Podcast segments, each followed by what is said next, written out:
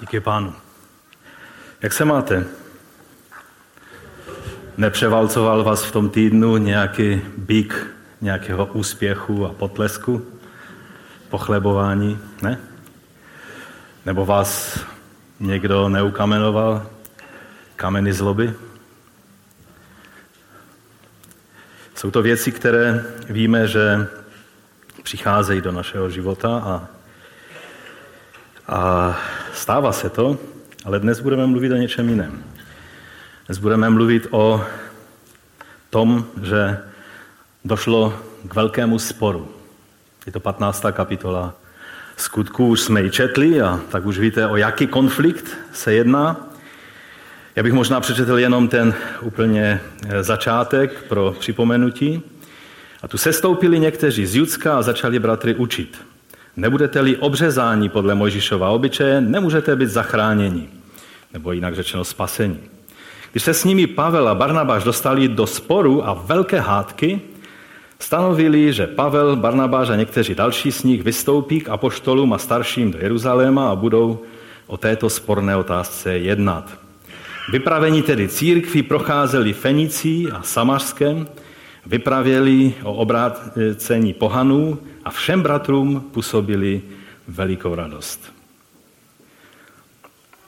Pane, my tě prosíme, pomoz nám se neleknout toho slova a přijmout to poučení a ten život, který z tohoto slova nám chceš dát.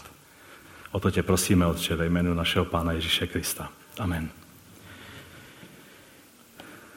Možná, že ve vás titul toho dnešního kázání eh, vzbudil nějaké obavy nebo, nebo nedobré pocity, protože eh, spory, konflikty, hádky, to patří spíš k té oblasti života, která když není, tak jsme rádi. Že? Některé, možná, některé z vás možná vyděsil nebo dokonce pohoršil. Navíc ten obrázek, Vždyť je to snad nejpalčivější konflikt dnešního světa, že? Pokud jste si nevšimli, tak ten vlevo je izraelský voják a ten vpravo je bojovník e, palestinských nějakých těch ozbrojených, e, dá se říct, teroristických složek. Konflikt, který každý, kdo se ho snaží vyřešit, tak si na tom spálí, spálí prsty, že? Možná jste lidmi, kteří pro svatý klid se raději vyhýbají jakémukoliv konfliktu za každou cenu. Možná, že právě to dnešní kázání je pro takového z vás, kdo jenom na pomyšlení, že by měl řešit nějaký konflikt, tak dostáváte kopřivku nebo, nebo upadáte do malomyslnosti nebo máte z toho špatné pocity. Možná právě ty budeš moci pochopit a uvidět, že v Bohu se dá řešit i velmi závažné konflikty. Tak závažné jako ten, o kterém mluvíme. Všimněte si, že ta kapitola, vlastně ten složitý konflikt, začíná slovy o radosti. Já jsem to ještě jednou chtěl ten, ten úvod přečíst, protože tam je, že oni jeli řešit ten největší konflikt, největší krizi, kterou tehdejší církev, ta první generace křesťanů prožívala, na, na čem se mohla církev úplně rozpadnout, prostě skončit, skončit jako dva zcela oddělené světy. Svět židovských věřících a svět eh, věřících z pohanů. Jako rozhašteření a rozdělení eh, a vlastně to, co je rozdělené, tak to časem zaniká, že? A oni, když byli vysláni, aby toto řešili v Jeruzalémě, nevím, jak byste se cítili vy. Už jsme minule mluvili, že Pavel toho ukamenovali a on se otřepal a vstoupil do města, druhého dne šel kázat evangelium o 100 kilometrů dál. A tady vidíme, že, že oni byli vysláni, aby řešili v Jeruzalémě tento palčivý problém a v Jeruzalémě je mohlo čekat cokoliv. Mohl se Pavel dozvědět, že všechno dělá špatně. A oni projížděli těmi místy a městy a všude povzbuzovali učedníky a způsobovali velikou radost. Lukáš neopomenul, aby nám toto velice zdůraznil. A mě, mě se to fakt velmi líbí. Celá ta kapitola, samozřejmě je to i nesporným Lukášovým přičiněním, působí aspoň na mě jako balzam. Eh, v té dnešní frustraci z těch všech žabomyších konfliktů, které dnešní křesťané řeší a neřeší a nevyřeší a jen se štěpí a štěpí a, a vždycky ta skupina, která se odštěpí čerstvě, tak to je ta jediná, která nese spasení. A někdy se dělají hanebné kompromisy, kdy se na to ani nejde dívat, co křesťané jsou schopni udělat, aby budovali takovou tu jednotu úplně od lesa, která není jednotou ducha. A když pak čtete tu kapitolu, tak já nevím, jak na vás, ale na mě to působí jak čerstvý vánek, jak balzam. Že církev skutečně je boží společenství Ježíše, Mesiáše, jeho tělo, ve kterém je život, je dynamika, je, je schopnost čelit i těm největším krizím.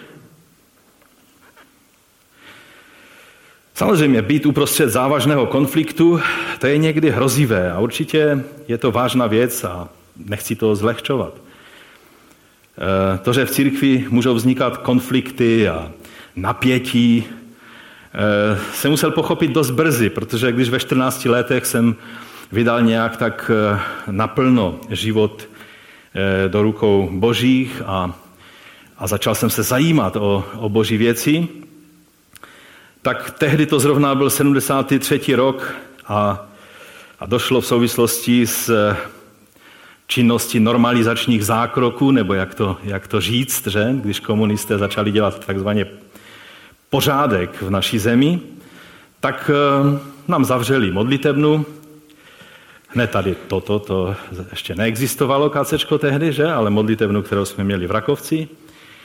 A taky došlo k různým přesunům členů směrem k bezpečnějšímu prostředí, která otevřela svou náruč, aby přijala všechny ty ustrašené křesťany, kteří se lekli pro následování. A vzniklo z toho mnoho, mnoho napětí a, a z toho dost velkého sboru a celkem velké mládeže najednou bylo jen pár rodin. A, a byl jsem účasten mnohých rozhovorů a debat, kdy se mluvilo o agente STB mezi křesťany a o všem těm možném i nemožném a naše rodina zrovna patřila do té takové rozhodné části členů, kteří se začali scházet po domech. No a, a z toho byly i napříč rodinama někdy konflikty, protože někdy jeden člen chodil do toho více bezpečného prostředí, druhý zůstal ten radikál v podzemí a pak se to na rodinných setkáních různě řešilo. Potom, když ve 22 letech jsem se stal starším zboru, tak eh, jsem dost rychle na vlastní kůži měl možnost poznat rozhodnost a někdy i tvrdost těchto ostřílených bojovníků za pravdu, těch bratří, kteří už byli v té radě nějakou delší dobu. Samozřejmě dnes je jiná doba. V situaci, kdy se vytvoří dva různé pohledy na věc, tak slyšíme, že nic není černobylé a že vše záleží na úhlu pohledu. A to je taková, eh, taková věta, která vlastně řeší všechno. Záleží, z kterého úhlu se na tu věc podíváš. A vlastně se zdá, že každou věc lze vidět. A samozřejmě je kus pravdy na tom. Zdá se, že vždy musíme hledět na každý spor, abychom tak trochu dali za pravdu každé ze stran, protože jinak eh, bychom byli příliš, příliš ehm, černobílí, jednostranní. Protože málo kdy je pravda jen na jedné straně, že? To je sice velká pravda, a já jako pastor nikdy neudělám závěr, když někdo se mnou mluví třeba z manželství, jeden manžel se mnou mluví, nikdy si neudělám závěr, aniž bych slyšel tu druhou stranu. Ovšem, nesmíme zapomínat na to, že to, že často je pravda tak trošku na všech stranách toho konfliktu, to nevylučuje možnost toho, že někdy je prostě pravda na jedné straně. Amen? Někdy prostě je pravda na jedné straně a ta druhá strana je vedle. Ta druhá strana třeba nebere v úvahu všechna fakta, Někdy dokonce začne manipulovat s fakty, aby její argument měl zdání naprosté pravdy. Třeba ten izraelsko-palestinský konflikt, jestli si můžeme ukázat ty dva, ty dva bojovníky, ten palestinsko-izraelský konflikt je tak trošku z této kategorie. E, že? Mnozí teď řeknete, to je přesně příklad toho, že není pravda na jedné straně. Ano, samozřejmě to není černobílé, ale Izraeli se vyčítá něco, co nespůsobil. Utrpení palestinských Arabů je jen důsledek velmocenské hry za asistence arabských sousedů Izraele, kteří chtěli Izrael nahnat do moře. A to je ta strana, která způsobila obrovské utrpení těch lidí, kteří byli použiti jako politická páka. A Izrael se to snaží řešit každý den nějakým způsobem. A přiznal práva těm, těm lidem, která jinak na okupovaných územích se nepřiznává. A dělá všechno možné, první i poslední, eh, aby zabránil tomu, aby, ta, eh, aby, aby se nějak prostě ten problém ještě víc eh, nějak zauzlil, ale víc asi těžko může dělat. Ovšem samozřejmě většinový názor tohoto světa je, že je to všechno jeho vina. Jeho vina totiž je, že vůbec existuje. Víte? To je ten hlavní problém. Ale dá se poskládat celý ten příběh tak, že byste tady vyvěsili palestinskou vlajku a začali za jejich práva bojovat, protože ten příběh se dá takhle říct.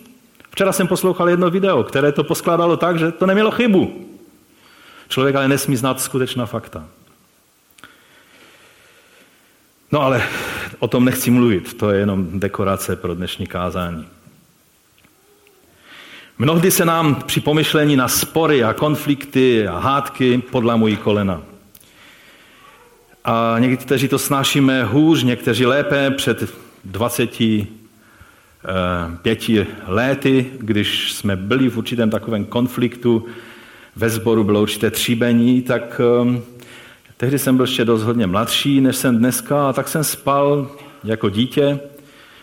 A manželka, která sice nevěděla všechno, o co jde, ale samozřejmě vnímala ten, ten, ten problém taky, tak uh, po nocích nespala, plakala.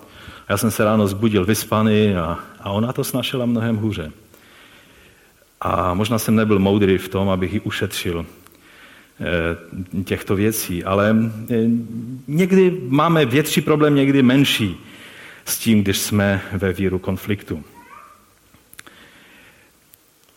Ale víte, když vidíme, jak ten konflikt v Jeruzalémě tehdy skončil, tak mě to osobně naplňuje nadšením.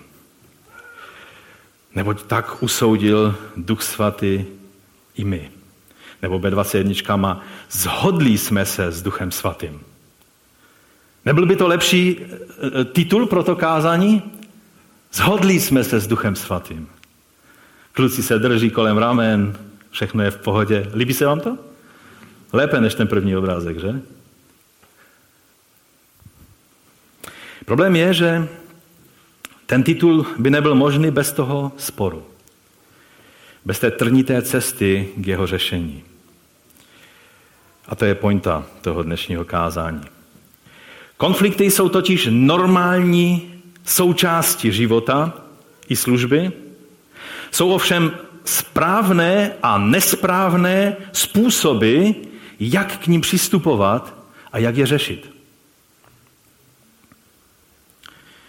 No a já doufám, že se tomu trošku, možná to celé neobsáhneme dnes, možná se k tomu budeme muset ještě vrátit, ale minimálně se do toho pustíme, abychom se naučili že konfliktu se nemusíme bát, ale máme ho brát vážně a máme dělat ty správné kroky, abychom jej řešili. A to je jak na úrovni sboru, tak na úrovni osobního života a také mnohých konfliktů v rodinách. Jsou rodiny, které neřeší konflikty. Nechají je být, zahnívat. Rodina je rozložená, rozpadá se, nenavštěvuje se, prostě mluví se jenom negativa. A přitom rodina je tak úžasná věc. Je lépe se pustit do toho konfliktu, vyřešit ho mít nějaký závěr, který z toho vzejde, a ten čerstvý vánek, který je po bouří a ten ozon ve vzduchu, to já nevím, jestli to máte rádi, ale já jdu rád na procházku po bouří, protože, protože to je příjemné, všechno voní. Takže věřím, že se tomu právě budeme učit. Protože ta dobrá zpráva dnešního kázání je, že Ježíšovo evangelium, jeho království, vláda skrze Mesiáše, skrze Ducha Svatého, má moc nejen spasit tvoji duši, nejen nám má schopnost zajistit účast na Ježíšově slavném příchodu, ale má moc vyřešit také i ty neřešitelné konflikty, které tam někde doutnají ve tvém životě. Lidé často vidí jen to, že se křesťané dohadují. Mnozí vidí, že církev to je jenom jedna velká intrika a jeden velký boj, ale nevidí už to, že, že z toho kvasu, kterým církev v dějinách procházela, často vzešlo mohutné ozdravné hnutí, které vneslo světlo do tmy, svobodu do otroctví, pokoj do prostředí násilí a tak dále. Jeden příklad za všechny. Když se řekne konkvistadoři, co vás napadne jako první věc? Nemoc příjemné záležitosti, že? Když Španělsko dobývalo e, tu novou zemi, že? o které si mysleli, že to je Indie, tak e, se tam setkali s Indiány a, a ti státní úředníci královští, oni je nebrali jako jako rovnocené lidi. Nebrali, že by s nima měli zacházet jako s lidmi. Ale ta dobrá zpráva, o tom se nepíše, o tom se neučí na školách. Ta dobrá zpráva je, že byli misionáři španělští, kteří, když tam jeli spolu s těmi, s těmi bojovníky a, a s královskými úředníky, tak oni, když viděli, jakým způsobem se zachází s těmi indiány, tak oni začali vysvětlovat, z Bibli v ruce, tito lidé jsou stejně tak potomky Adama. Stejně tak z jednoho, tak jak je ve skutcích napsáno, že, že z jednoho kmene vzešli všichni lidé. A, a začali mluvit, ten člověk, ten indián má stejná práva, jako máš ty. Ve starověku to bylo, to bylo poprvé, možná vás to překvapí, ale Španělé byli první, kteří začali řešit otázku, jestli ti divoší mají stejná práva jako já, civilizovaný Evropan ze Španělska. Všechna lidská práva, která jsou dnes eh, ve světě tolik omílána, jestli si tam můžeme dát fotku, eh, teda obrázek toho pána Francesco de Vitoria, kdo jste o něm slyšel někdy? Super. Víš, kdybych měl čokoládu, tak už je tvoje.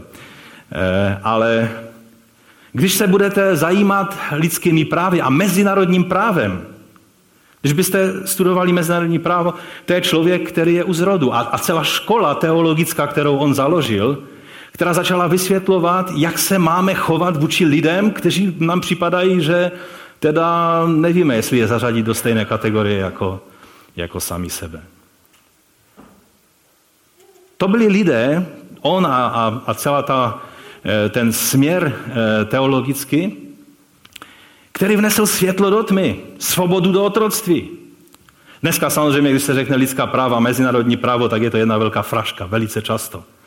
Ale byly doby, kdy to bylo ještě trošku, trošku lepší. Minule jsme si ukazovali eh, býka z Manhattanu, že? A, a ten pán Eh, Francesco de Vitoria má sochu eh, u budovy eh, Spojených národů, protože se ho bere jako zakladatele mezinárodního práva. Ale pojďme, pojďme k našemu příběhu. Víte, tady se nejednalo o problém praktický nebo vyplývající z toho, že by někdo něco zanedbal, tak jak to bylo v tom prvním konfliktu v šesté kapitole, Nebyl to ani problém zlomyslnosti, nějakých něčích zlých úmyslů či postojů. Jádro problému bylo v nejasnosti pochopení Božího plánu. Božího plánu spásy a jednání s tímto světem. Nebyly eh, to nějaké, nějaké eh, prostě eh, řevnivosti a napětí mezi různými osobnostmi, ale byl to prostě rozdíl pohledu A vytvořily se skupiny, které zastavaly prostě rozdílná stanoviska v té velice závažné otázce. A řešením muselo být poznání božího pohledu na věc a také muselo přijít závazné rozhodnutí, jak dál. A teď si projdeme několik lekcí, eh, co se z tohoto můžeme naučit, když my se dostaneme do nějakého konfliktu, tak eh, si vzít z toho příklad, že já věřím, že, že Lukáš věnuje tomuto, je to, je to jeden z takových, z takových eh, vrcholů Eh, celé knihy skutku. 15. kapitola je, je jedne tě, jedno těžiště celé, celé knihy skutku a Lukáš chce, abychom pochopili, oč tam šlo a to nám nejenom pomůže pochopit, eh, jak závažný byl ten problém, ale také i principy, jakými oni tento problém řešili. Takže můj první bod je, že, třeba, že je třeba si udělat jasno, zjistit, o co jde. Nemůžete řešit konflikt, když nevíte, o co jde. Právě proto celý svět se milí ve věci e, řešení palestinsko-izraelského konfliktu, protože málo kdo ví, o co tam vůbec jde, čím to vzniklo celý ten problém, jaké síly jsou do toho zapojené a, e, a o co které straně v tom konfliktu jde. Vyjasnění si, e, oč jde, tak je první předpoklad, abychom vůbec mohli uvažovat o řešení konfliktu. Ten pátý verš říká, tu povstali někteří, kteří uvěřili ze strany farizeů. Farizej to není nadávka. To byli velice vážení lidé, kteří byli biblisty v tom prostředí židovském před, před pádem chrámu.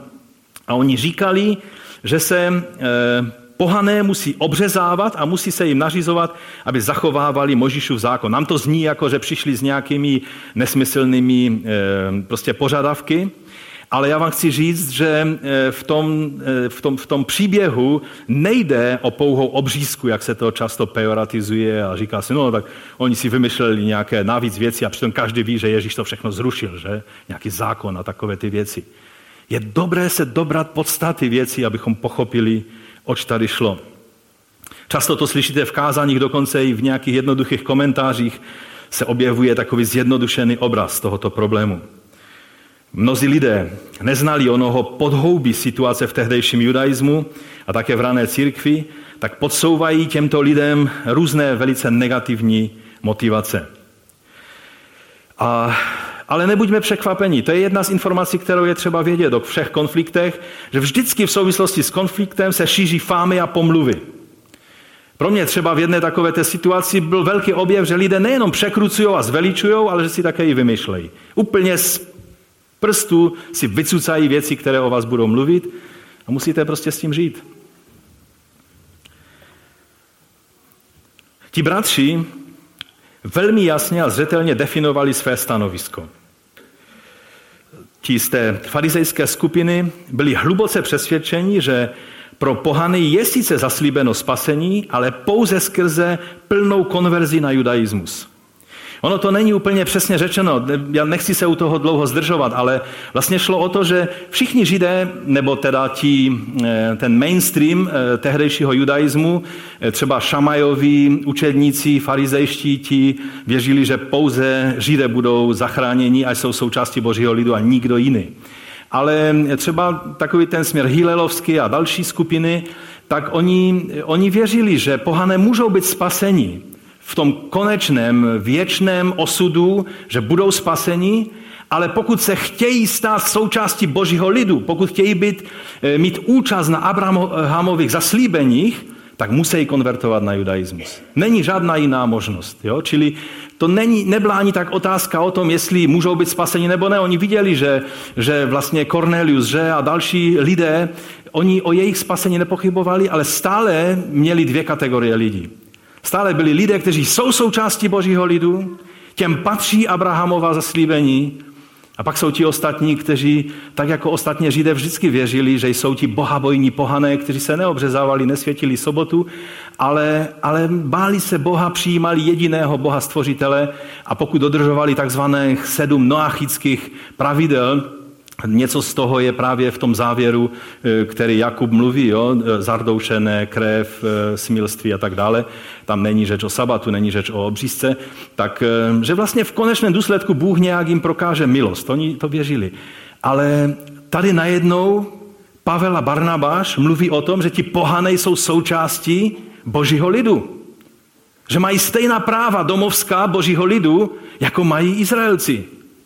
A to bylo něco, co, o čem byl právě ten konflikt. A byl to velice, velice legitimní konflikt, protože e, třeba v záznamech, Kiner to cituje, byly, byly, bylo takové varování, že budou děti Beliárovi, čili prostě satan, satanské potomstvo, kteří přestanou obřezávat své děti a tím způsobí, že boží hněv padne na celý Izrael. Za jejich, za jejich odpadnutí. Když něk, někteří lidé přestanou obřezávat eh, své děti, tak hněv, tak jako za doby Akana, jestli si vzpomínáte, padne na celý Izrael. Proto oni měli legitimní obavy že je třeba skutečně těm lidem vysvětlit, že se musí, eh, že musí konvertovat na judaismus, aby se stali součástí božího lidu. Nebyly to jenom nějaké jejich pocity, bylo to jejich hluboké přesvědčení vyplývající z jejich zorného úhlu na písmo, které pocházelo z toho teologického prostředí, kde se vychovali, že? A tím, že oni vlastně jasně definovali své stanovisko, eh, tak pomohli všem jasně poznat, o co jim v tom konfliktu jde.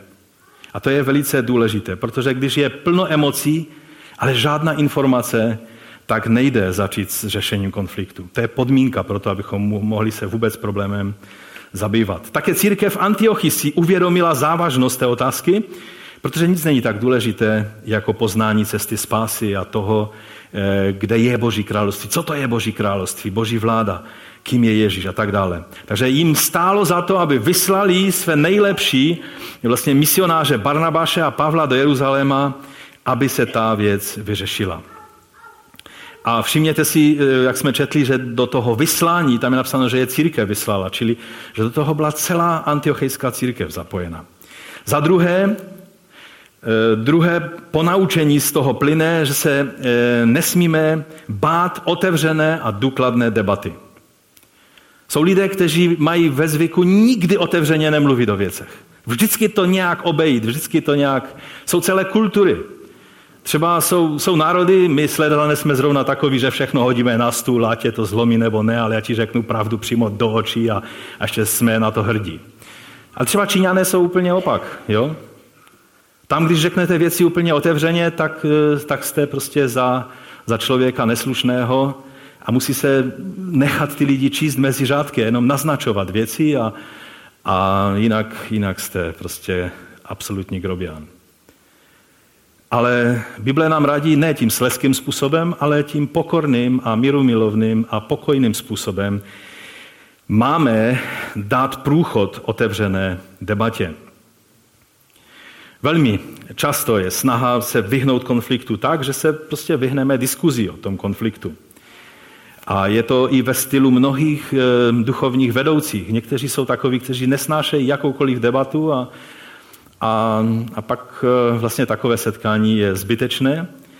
A ti, kteří mají odvahu e, pustit tu debatu a věří, že Bůh dá řešení, tak věřím, že mají odvahu, odvahu ducha.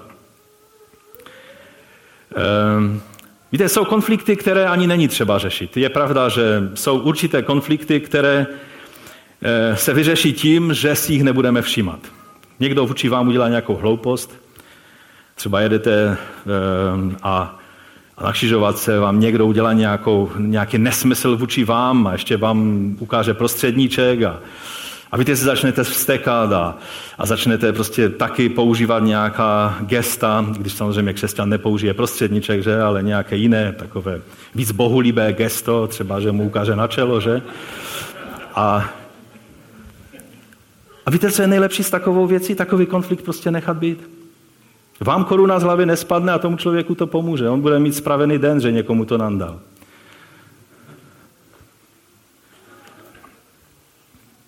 Jsou pak ale konflikty, to je takový ten win-win, jo? že oba vyhrají na tom, když se ten konflikt nechá být a nebude se řešit.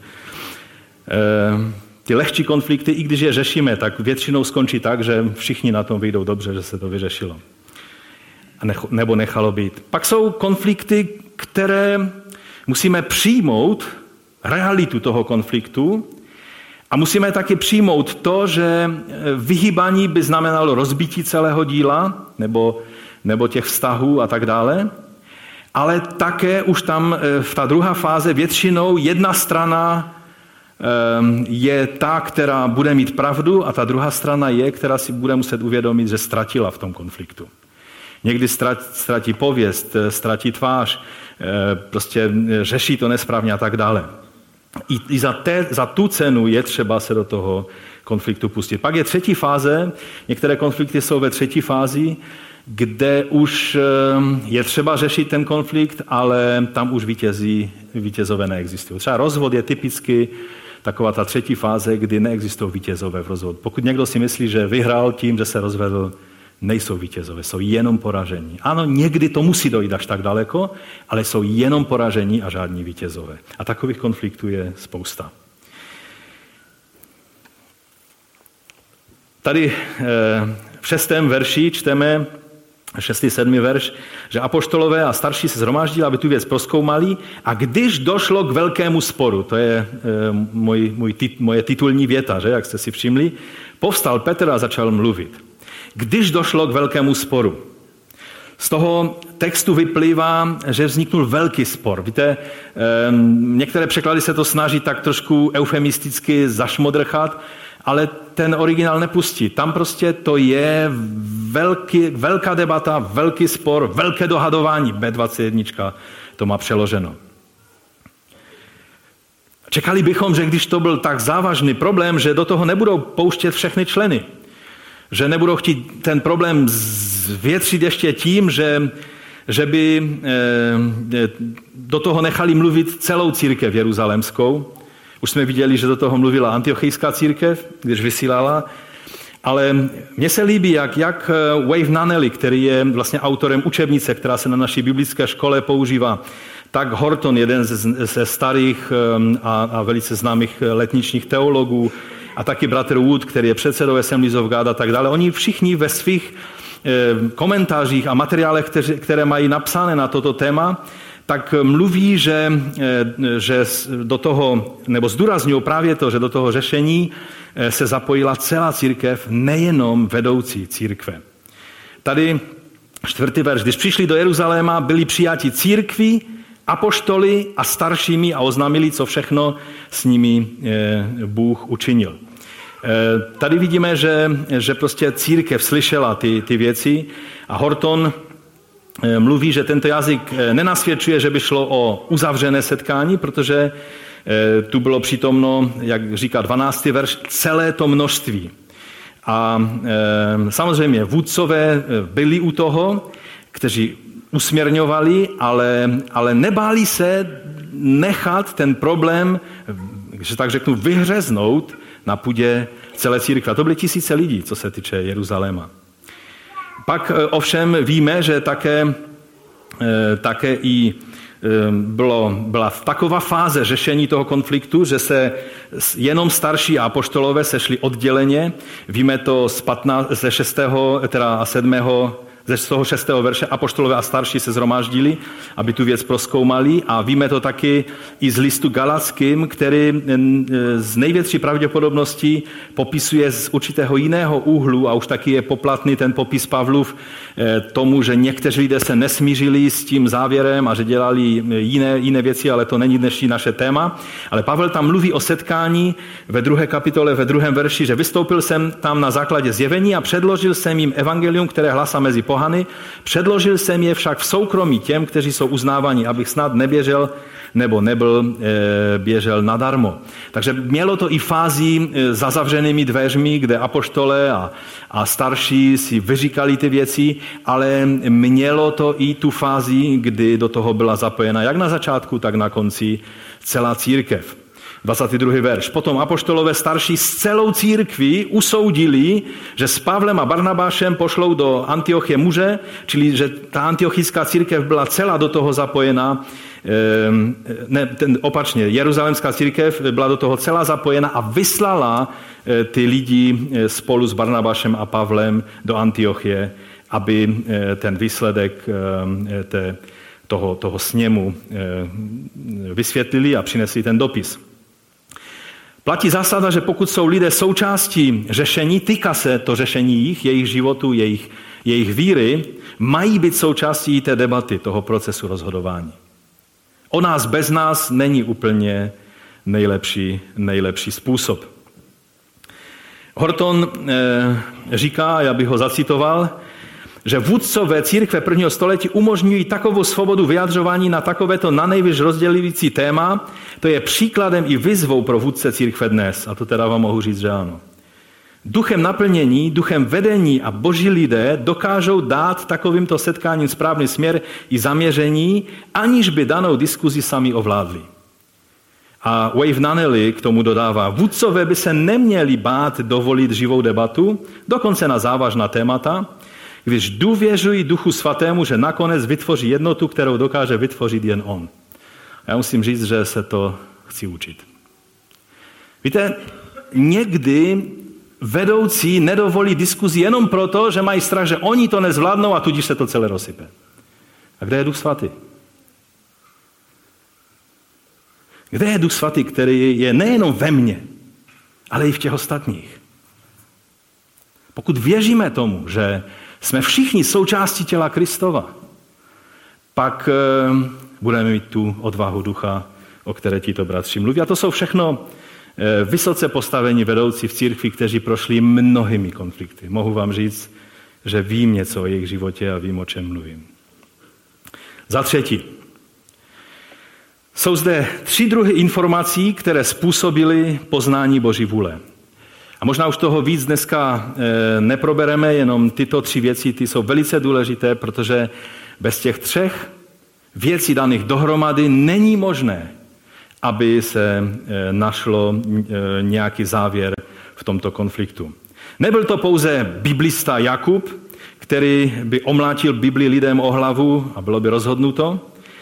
Nebyl to jenom prorocký mluvící Petr, který by řekl, takto mi to pán zjevil v prorockém zjevení a je vymalováno. A nebyli to už vůbec jenom ti pragmatičtí Pavel a Barnabáš, kteří měli, kteří měli zkušenosti, věděli, jak to funguje.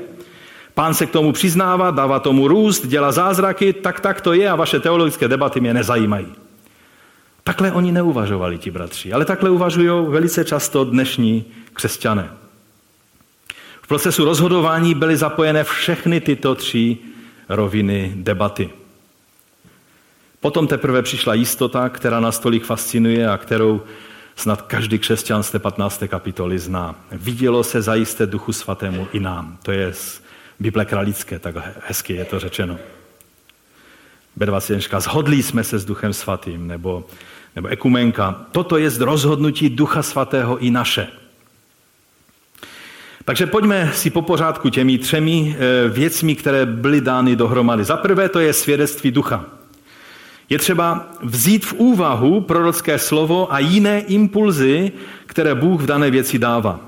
Vidíme, že povstal Petr eh, v sedmém verši a řekl jim, muži bratři, víte, že si mě Bůh odedávna mezi vámi vyvolil a vysvětluje celou tu situaci, jak, jak eh, Bůh dal vlastně ducha svatého těm pohanům stejným způsobem, jako jim na začátku. On tady nevyjmenovává sice Cornelia a tu situaci a jak on měl to zjevení, že tu plachtu s, tím, s těmi všelijakými zvířaty a tak dále, ale je jasné, že o tom mluví. Že on tady mluví, že to všechno se stalo a ty kroky, které mu byly zjeveny, že na základě těch kroků on tyto, eh, toto vlastně udělal a Bůh to potvrdil. A tudíž on ukazuje, že Bůh dal prorocké zjevení že přijal pohany stejně tak, jako, eh, jako přijal i Židy. Jako korunní argument pro Petra bylo boží zjevení a boží jednání s Korneliovým domem, že? Petr si je tak jistý tím, že Bůh už rozhodnul v té věci, že dokonce velmi tvrdě napomíná ty, kteří to vidí jinak. A lidé v prorockém pomazání to někdy takhle dělají, že se dostanou i do takového toho tvrdého napomínání. On říká v desátém verši, proč tedy nyní pokoušíte Boha? A chcete vložit naší učedníku jeho, které nebyli schopni unést ani naši otcové, ani my. Všechny muselo v té chvíli zamrazit, protože eh, kde řekl Petr stejná slova. Proč pokoušíte Boha? A Ananiáš byl na zemi. Proč pokoušíte Boha? Safira byla na zemi. A teď, když řekl, proč pokoušíte Boha, tak všichni strnuli a říkali si, tady budou padat mrtví, že? A to bylo jenom proto, že Petr byl skalopevně přesvědčen, um, že, že, že prostě Bůh už v té věci promluvil. Ale všimněte si, to nebyl konec diskuze. Jsou takoví eh, křesťanští vedoucí, kteří říkají, jelikož Petr byl vůdcem, tak celý ten zbytek toho, co se tam dělo v Jeruzalémě, už bylo zbytečné, protože Petr promluvil a už bylo rozhodnuto. To je možná názor některých bratří, ale názor Lukáše je, že závěr byl udělán až na konci. Petr měl pouze první z těch tří základních vstupů do, té, do hledání řešení. Druhé, eh, druhá věc, která byla vzata v úvahu, je svědectví o tom, co Bůh koná v církvi a ve světě. Je to 12. verš. Celé zhromáždění utichlo, body by neutichli, když tam Petr řekl takovou větu, že? E, tvrdou. Teď čekali, co se bude dít. No a Pavel a Barnabáš se postavili a je tady napsáno, že velmi podrobně, podrobně vypravovali, jaká znamení a divy učinil Bůh skrze ně mezi pohany. Čili Pavel a Barnabáš mluvili o tom, co Bůh koná jinde než v Jeruzalémě. Ale už to samo o sobě mohlo být problém, protože přece když Bůh něco dělá důležitého, pak by to dělal v Jeruzalémě. Jsou sbory, které mají takový pocit, že když se má dít něco důležitého, musí to být v našem sboru, protože jinak to asi z Boha nebude. Eh, jeden z nejúsměvnějších příkladů jsem slyšel v Americe, když eh, Gabka si možná vzpomene, jak byla v Pensakole, tak já jsem tam slyšel, když jsme tam byli na návštěvě s Ludkem, že tam byl jeden zbor, takový charismatický, který se hodně modlil za probuzení a měli různá prorocká slova, že Pensacola bude prostě místem, kde budou miliony lidí požehnaný, naplněné duchem svatým, budou činit pokání a všechno. A oni se za to modlili a pak to přišlo. Akorát, že to přišlo do toho denominačního sboru, kterým oni předtím pohrdali. Přišlo to do takového letničního Assemblies of God sboru a miliony lidí byli požehnány a byli naplňováni Duchem Svatým a činili pokání. Akorát, že se to stalo v jiném sboru, než... Ale Bůh jim řekl, že to bude, ale zapomněl jim říct, že nevždy nutně se všechno musí dít v tom jejich Jeruzalémě. E, ono se to lépe mluví, než, než prožívá. Víte, to je takový princip, který se dá říct, ale když se pak děje, tak e, to není úplně tak jednoduché, ale měli bychom vždycky být připraveni se radovat z toho, když Bůh dává požehnání, ať je to v jakémkoliv stanu božího lidu. No a tak oni, ti bratři, se museli pokořit a uvědomit si, že to, o čem Pavel a Barnabáš mluví, že, že je stejně autentické boží dílo, jako se dělo, nebo jako se děje v Jeruzalémě. My na západě potřebujeme si uvědomit, že ne všechno důležité v křesťanském světě se děje na západě. Většina církve dnes je spíš v tom, eh, jak se tomu dnes říká, majority world, čili v té, v té hlavní části světa, v té větší části světa, když se mu říkalo země třetího světa, ale to už se asi moc nepoužívá. A Víte, Bůh nechce, abychom se tvářili jako, že my jsme ti jediní a abychom se vloupávali do otevřených dveří. Když se poučíme z toho, co Bůh dělá někde jinde, tak je to výraz pokory. Je to výraz uvědomění si toho, že jsme jedna velká rodina. Třeba kurz Kairos, který je velice úspěšný v, záp- v západní Evropě, jako, jako kurz doufám, že už v brzké době bude v českém jazyce, už myslím teď v tom roce na podzim bude k dispozici v českém jazyce, že ho hned eh, z počátku příštího roku uděláme, dali pán i u nás ve sboru. Je to kurz, který, který má schopnost proměnit myšlení lidí ve sboru, aby víc viděli e, misijní souvislosti. A ten kurz nevzniknul v Americe, on vzniknul na Filipinách. Ale protože si Bůh hodně začal používat, dneska je používan i v té Americe. A je dobré se e, přijmout, poučit, e, uvědomit si, že Bůh jedná, e, kde On se rozhodne. K tomu je třeba pokora, učenlivost a ochota ke změně svých vychozených chodníčků. Víte, do této kategorie spadají i argumenty z oblasti církevních dějin. Někdo vám řekne, mě nezajímají dějiny, mě zajímá dnešní den. Ovšem k moudrosti patří, abychom se poučili z toho, co bylo v dějinách a nedělali, abychom nedělali stejné chyby. Abychom byli v tom kontextu, to nás vede k pokoře, protože si uvědomíme, že nejsme první a nejsme mistři světa, že se nám něco podařilo, protože zjistíme, že takhle už to dělali tisíce a tisíce lidí v průběhu dějin. Mnohdy se tváříme, jako bychom byli prvními křesťany, kteří daný problém řeší. A je dobré si uvědomit, a obzvlášť v našem prostředí letničním, charismatickém, někdy se tváříme, jako bychom byli první křesťané na světě.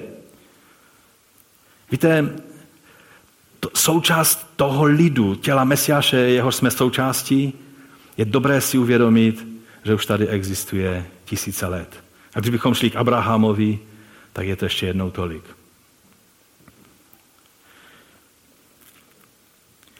A třetí věc, která byla eh, vzána v úvahu, eh, je, že Jakub přišel s písmem. To znamená, že ta třetí věc je zvážení všeho ve světle písma a jeho aplikace při vyvození závěru. Když domluvili, to je 13. verš, eh, řekl Jakub, muži bratři, poslyšte mě. Teprve teď přichází závěr. Jakub nebyl ani apoštolem, on vlastně se ho někdy nazývá apoštolem, ale on nebyl součástí 12, on byl eh, biskupem, to znamená pastorem toho jeruzalemského sboru. Ale eh, tam vidíme, že byli zapojeni jak apoštole, tak starší, vlastně všechny, všechny eh, vrstvy těch, těch lidí, kteří, jsou, kteří byli v jeruzalemském sboru. A on říká, Šimon pověděl, jak se Bůh předem postaral, aby eh, z pohanů vybral lid pro své jméno. A s tím se zhodují slova proroků, nebo je napsáno, potom se vrátím, znovu postavím Davidu zbořený stánek, jeho trosky znovu postavím a vstyčím jej, aby i ostatní lidé horlivě hledali pána, všechny národy nad nimi, že vzýváno moje jméno pravý pán, ten, který to činí. Známe jsou Bohu jeho skutky od pradávna. Vidíme, že teď si vzal Jakub slovo, a byl bratrem pána Ježíše, byl ve veliké vážnosti jak u těch konzervativních židů, tak i u mesiánských židů. A ta strana obřízky byla často nesprávně nazývána, že jsou to Jakubovi lidé. Oni se odvolávali na jeho autoritu, ale neprávem. A teď, když Jakub povstal, tak oni si řekli, no konečně povstal Jakub, teď promluví a teď se ukáže pravda. A doufali, že on dá té eh, debatě správný směr, že? No také, že, že dal, ale jinak, než doufali. Jsme připraveni přijmout, že Bůh promluví do situace, že to bude úplně jinak, než bychom si přáli? Nebo tehdy se naše ješitnost zvedne a e, třískneme dveřmi a odejdeme z té debaty? Jakub mě fascinuje tím, jak dokázal trpělivě čekat až na konec. E, nevždy to umím. On mlčel celou dobu, jak mluvil Petr, jak se tam hádali, jak mluvil Barnabáš a Pavel. A Jakub čekal. A promluvil teprve, až přišel jeho čas. Kež bychom se to mohli naučit. Někdy převážíme tu, ten rozhovor sílou svých argumentů, své autority. Jakub to neudělal. Dal volný průchod té debatě a teprve potom promluvil. Potom se postavil, vytáhnul toho svého iPada, otevřel písma, že? A začal dávat výklad z některých míst písma, která měla co říct k tomu tématu. Otevřel Amoso, Amosovo slovo, nebo citoval, protože on to znal z paměti, že? A tam je o tom, eh, v onen den dám postat Davidovu padajícímu stánku, jeho trhliny zazdím, jeho troskám dám povstat, vystavím ho jako za dávných dnů, aby dostali do vlastnictví ostatek Edomu a všechny národy, které byly nazvány mým jménem, je vyrok hospodina, který to učiní.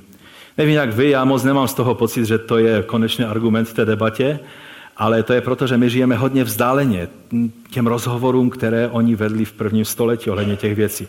On tam cituje, nemáme čas se tím zabývat, on tam cituje, naraží na proroka Izajáše, Am, cituje Amose a, a další věci do toho zapojuje. To byl přesně způsob, jak tehdejší rabíni argumentovali a výsledek byl, že všichni si řekli, aha, teď už vidíme, co Bůh dělá. Duch svatý si toto použil. Písmo je jediným měřítkem naší víry a našich skutků. Ale neznamená to, že strčíme jenom nos do Bible a že nás nezajímá e, přímé a bezprostřední oslovení Ducha Svatého. To byla ta první věc, kterou oni slyšeli v této debatě. Petr řekl, takhle to zjevil pán a takhle to potvrdil. Pak e, je třeba vidět, co Bůh koná, jakým způsobem jedná, Eh, ve své církvi, v tomto světě. Abychom se orientovali, kudy má vané duch. Abychom si nekladli otázku, co by na mém místě udělal Ježíš, ale abychom si kladli otázku, kde v tom je Ježíš. Co dělá Ježíš skrze svého ducha, abych se já k němu připojil. To bylo to svědectví Pavla a Barnabáše. A pak teprve má smysl vidět v písmu a říct, to je to. To je to, o čem mluvíme. A to vneslo vlastně Eh, to světlo eh, konečné do celého toho sporu. Tak jak Wesley, to byl člověk, který to reformační heslo sola scriptura, čili pouze písmo, on rozuměl eh, tak trošku jiným způsobem, než se někdy zdůrazňuje. Pro něho sola scriptura znamenala, scriptura znamenala čtyři věci. Písmo, tradice, rozum a dosavadní zkušenost. Nemusíte souhlasit, souhlasit s Wesleyem, jenom pro vaši informaci, on nepřestoupil do římskokatolické církve, tím, že, že měl tyto názory, ale jsou to názory, které nemáme čas teďka o tom mluvit, ale, ale jsou e, velice biblické. Někdy jindy se možná k tomu dostaneme. Takže Jakub uzavírá tu debatu a vlastně navrhuje, navrhuje závěr. A to nás přivádí ke čtvrtému bodu, e, který, e, který a teď už jenom projdu informativně ty, ty další body, abychom, abychom to měli pro celistvost je důležité, abychom dotáhli poznané skutečnosti do praktického rozhodnutí. Co z toho, že přijdeme na úžasné principy a úžasné závěry, když neuděláme konkrétní krok, kterým uplatníme nebo, nebo uvedeme do praxe závěry toho našeho poznání. Velice často, velice často křesťané dělají tu chybu. Dobře si popovídají, vyčistí se vzduch, zdá se, že porozuměli, oč tady jde. A postaví se, odejdou a všechno běží po starém. Ale tady oni nebyli takoví. Oni, Jakub navrhnul řešení a oni se toho všichni chytili a e, ten jeho návrh byl, proto soudím, abychom nedělali potíže těm, kteří se z pohanu obracejí k Bohu, ale abychom jim napsali, aby se zdržovali toho, co bylo poskvrněno a navrhuje vlastně ten dopis, že? A oni se posadili a okamžitě začali ten dopis dávat dohromady. A to je velice, velice důležité. A za páté, pátý bod je, že je třeba jasně komunikovat ty závěry. Je třeba, a nejlépe je, když je něco napsané, protože, víte, ty emoce opadnou a čas běží a každý pak začne mluvit o tom setkání jiné věci a je z toho někdy chaos. Ono částečně ten chaos vznikl, že byli lidé, kteří si svoji práci dělali a došli až do, až do míst, jako je Listra a tak dále, do Galatie, že?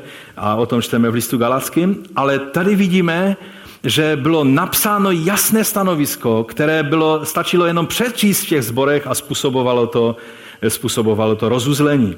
Takže jasná komunikace toho poznání. O účinných závěrech se dozvěděla celá církev a hlavně ti, kterých se to nejvíc týkalo. To znamená lidé v Antiochii, lidé v Galaci a tak dále. To je velice důležité. Oni poslali ten dopis, můžeme, můžeme si ho dát před sebe, ten, ten dopis, že tady je, že po nich poslali, oni vybrali ty, kteří měli jet a, a napsali dopis. Apoštolové a starší, vaši bratři, bratřím z Pohanů v Antiochii, Syrii a Kilikii pozdrav. Tady je zajímavé, že jsou osloveni jako bratři, ti, ti bratři z Pohanů, protože do 15. kapitoly, pokud eh, se mluví o bratřích, vždycky to jsou lidé, kteří jsou součástí eh, židovského národa. Ti byli bratři.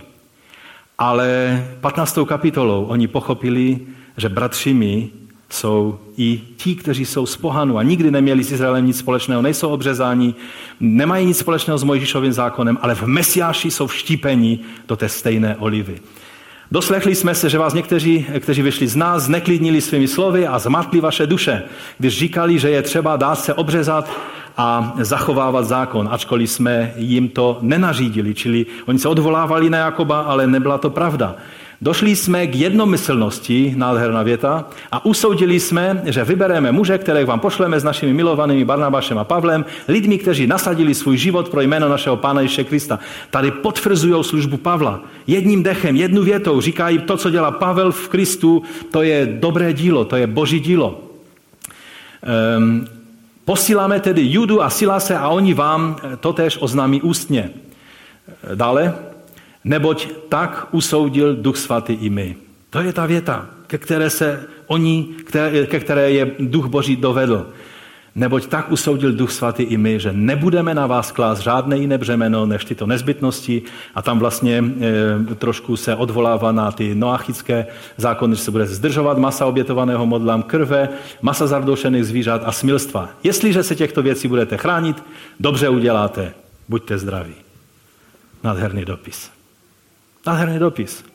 Není předuchovňován a nějak prostě nabubřeli nějakou, nějakou hyperduchovní řeči, ale jsou tam jasné věci, ke kterým oni dospěli a, a řekli, že takhle rozumíme, že je to rozhodnutí Ducha Svatého i naše. Nevím, jak to na vás působí, ale já jsem úplně fascinovan. Ale musím pokračovat dál, protože čas už je, už je pryč. Za šesté, je to jasné vědomí toho, co už jsme eh, teď vlastně mluvili. Vědomí toho, že Bůh spolupůsobil při vytváření toho rozhodnutí.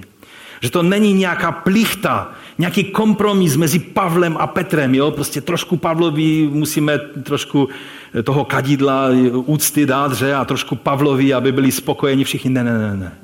Dobrali se závěru, které jim ukázal Duch Svatý a oni, oni to nebylo nějaká vlk se nažal, koza zůstala celá, ale bylo to poznání Boží vůle. A to je absolutně fascinující vidět, jak tehdejší církev byla odvážná a plná víry v Boha, který má na to, aby to rozhodnutí dovedl působením Ducha Svatého až do vítězného konce. Proč se to tak neděje v dnešní církvi? To je otázka, která myslím, že nás má vést k pokání a k hledání Boží tváře. A za sedmé, poznání Boží vůle způsobilo radost a povzbuzení. Ta radost, která byla na začátku, když oni vyšli z Antiochie, povzbuzovali všude, všichni se radovali a oni šli řešit ten nejpalčivější konflikt, který jim mohl zlomit vás. A výsledkem, když přijeli zpátky s řešením, s tím dopisem, tak je tady napsáno, že 30. verš, byli tedy propuštěni a sestoupili do Antiochie a tam zhromáždili množství věřících a odevzdali jim dopis. A když je přečetli, zaradovali se z toho povzbuzení. Rozumíte? Když se dobře vyřeší konflikt, přijde ten čistý vánek ducha. Přijde radost a osvobození. Každý správně uchopený konflikt i ve tvém životě, když ho správně uchopíš, budeš mít odvahu vírou řešit ty věci, tak na konci bude rozuzlení, povzbuzení a svoboda. A bude, bude dobrá vůně, zůstane potom. I když někdy uprostřed toho konfliktu to vypadá dost hrozivě.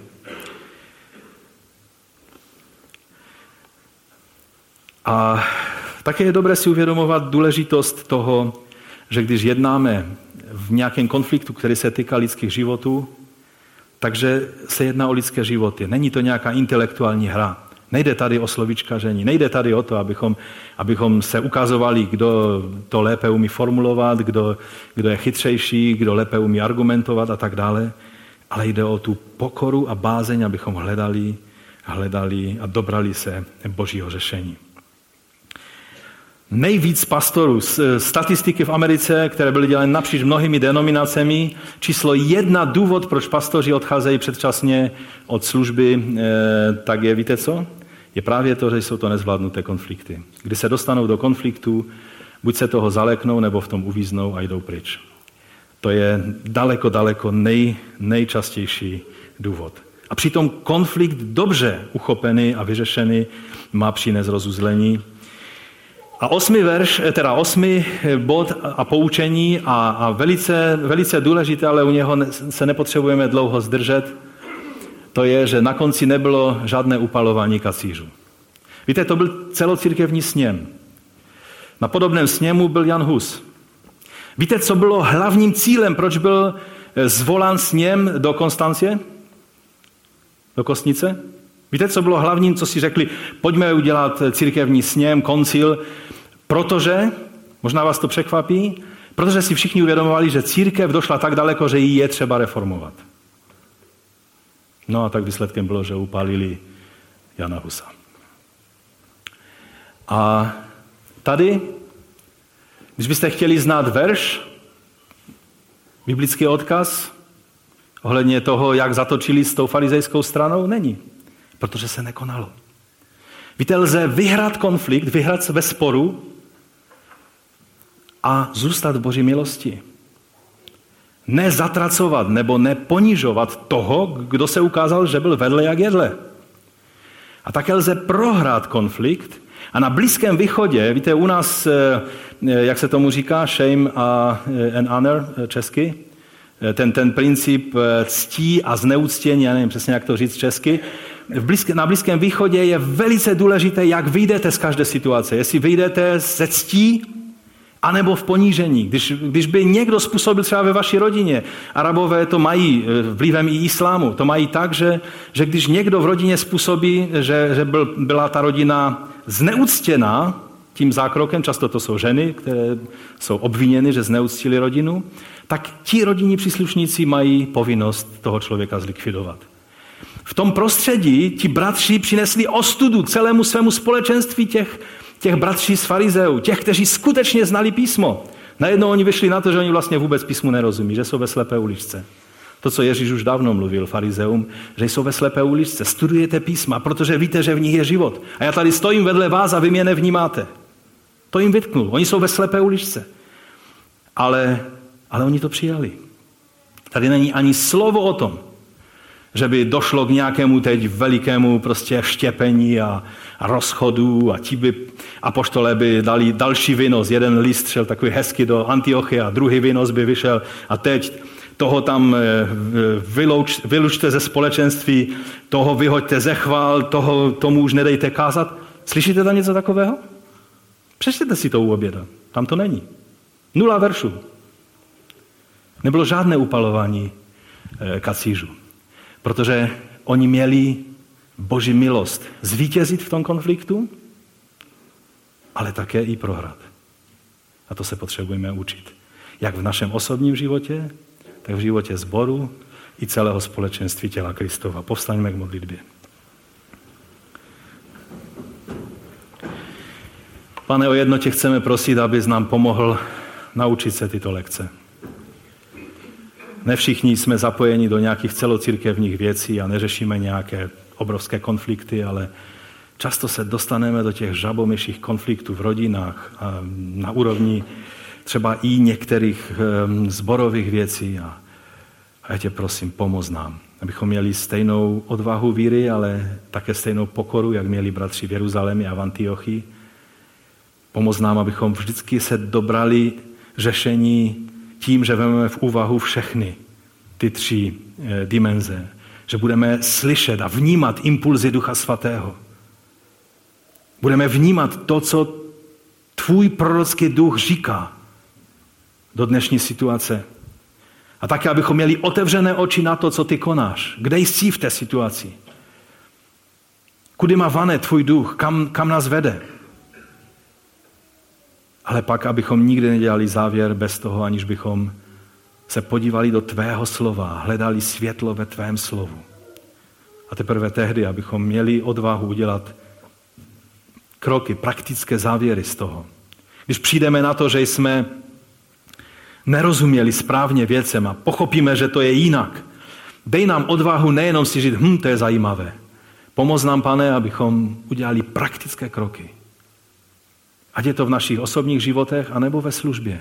Když zjistíme, že něco není tak, jak, jak, jak říká tvé slovo a kudy má vané tvůj duch, pomoz nám srovnat krok s tebou. Za to se modlíme už od nového roku, pane, abys nám pomohl srovnat krok s tebou. Tak, jak to učinili ti bratři a sestry v Jeruzalémě a v Antiochii. O to tě, Otče, prosíme a očekáváme, že ty to budeš působit v našich životech. Amen. Amen. Ať vás pán požehná, abyste každý konflikt ve svém životě řešili tak, jako tito odvážní bratři. A ti řešili vlastně to nejzávažnější, co tehdy bylo.